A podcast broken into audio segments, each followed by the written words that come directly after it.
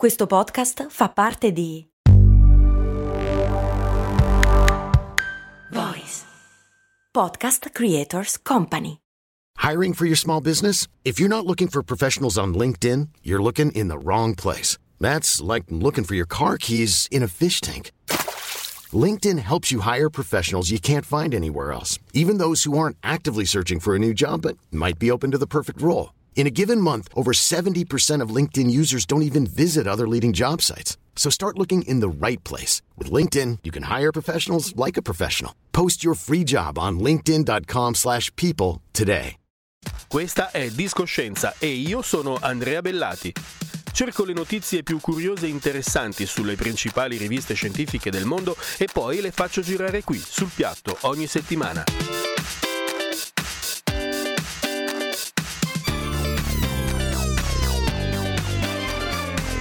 Discoscienza, la scienza suona bene. Suona bene. L'Indonesia è il più grande stato arcipelago della Terra. Sulle sue 17.508 isole oggi vivono 250 milioni di persone. È il quarto paese più popoloso del mondo. È una terra che trema spesso, perché si trova proprio dove il fondo dell'Oceano Indiano si scontra e sprofonda sotto l'Asia. In Indonesia ci sono 147 vulcani, 76 sono quelli attivi. Nell'aprile del 1815 il Tambora, un enorme vulcano nell'isola di Sumbawa, eruttò scaraventando in atmosfera 150 miliardi di metri cubi di ceneri e polveri il Tambora si accorciò di 1300 metri, passando dai 4100 originali agli attuali 2800. Fu un'esplosione catastrofica, la più imponente della storia dell'uomo. Il boato fu udito fino a 2000 km di distanza. L'eruzione uccise direttamente 10.000 persone e altre 50.000 morirono a causa delle carestie e delle epidemie seguenti. La colonna di ceneri e gas raggiunse i 43 km di altezza, quasi il doppio di quella del Vesuvio, quando distrusse Pompei ed Ercolano nel 79 d.C. Le ceneri sparate per aria offuscarono la luce del sole in tutto il mondo. Fu un vero inverno vulcanico. Secondo i ricercatori dell'Imperial College di Londra, le particelle più sottili espulse da un vulcano raggiungono gli strati più alti dell'atmosfera grazie all'estrema leggerezza e al fatto che portano una piccola carica elettrostatica. Si comportano come minuscoli magneti che si spingono l'un l'altro sempre più in alto. Le ceneri cariche influiscono sui normali processi di formazione delle nubi e fanno impazzire il clima. E il clima, in seguito all'eruzione del Tambora, veramente impazzì. Così scriveva Victor Hugo nella seconda parte del primo libro de I Miserabili. Se nella notte tra il 17 e il 18 giugno 1815 non avesse piovuto, l'avvenire dell'Europa sarebbe stato diverso.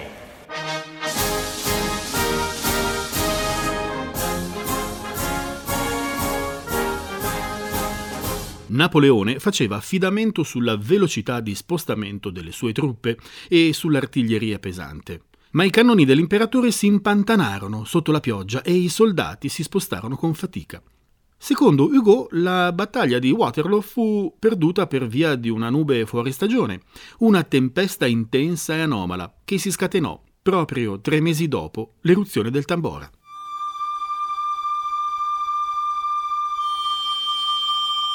Un anno dopo la catastrofe indonesiana, la temperatura del pianeta crollò. L'estate del 1816 fu rovinata da improvvise ondate di gelo. Il 1816 è noto anche come l'anno senza estate.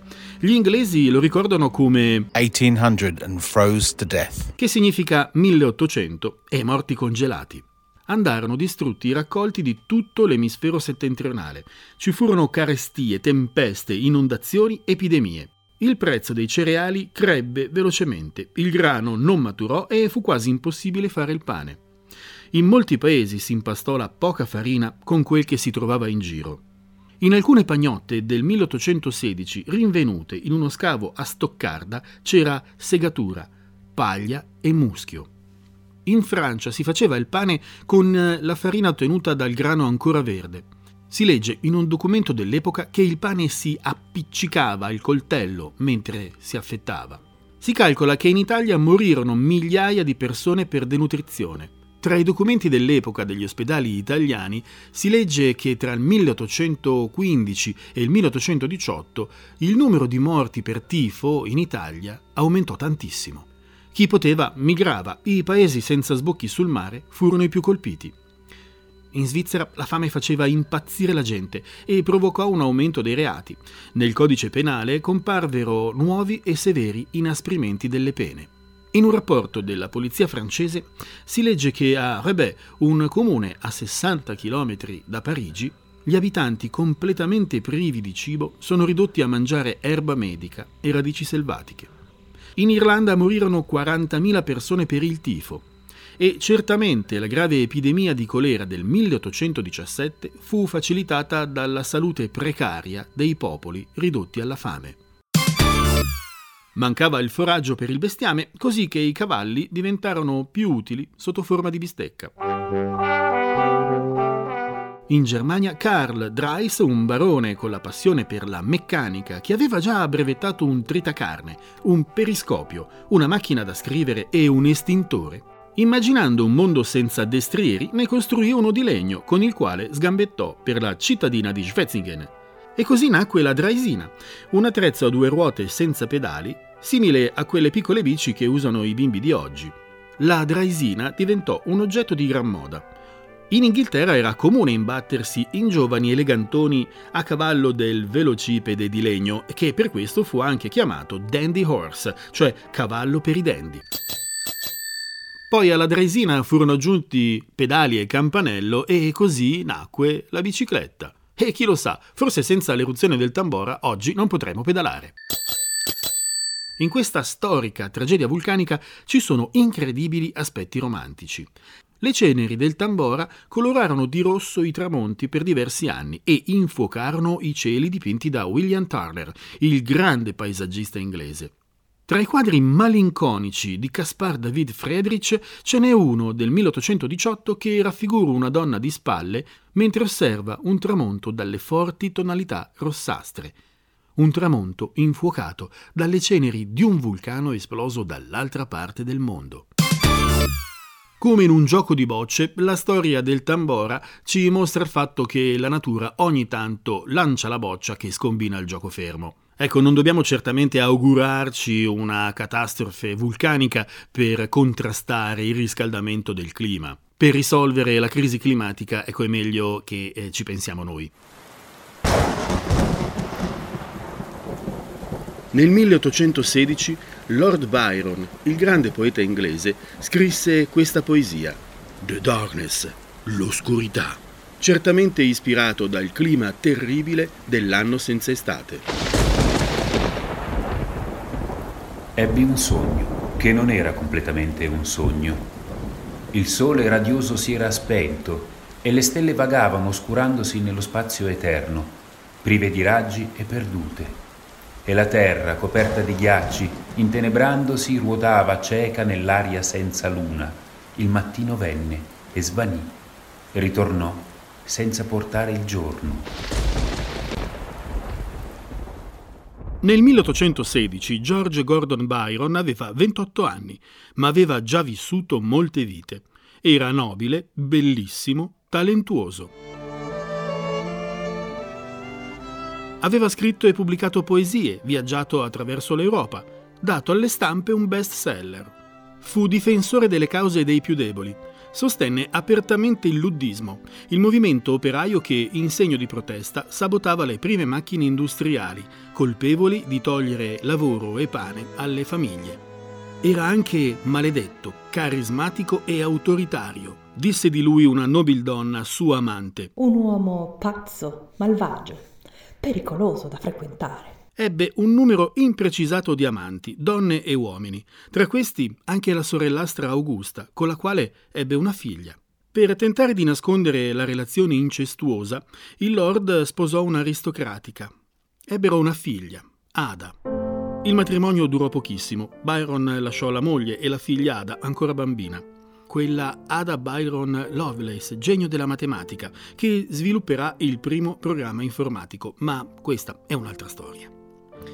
Il 25 aprile del 1816 George Gordon Byron lasciò per sempre l'Inghilterra in compagnia di John William Polidori, suo medico personale, giovane e aspirante scrittore e zimbello del Lord. Byron infatti lo trattava malissimo, lo umiliava di continuo, lo prendeva in giro per le sue origini italiane.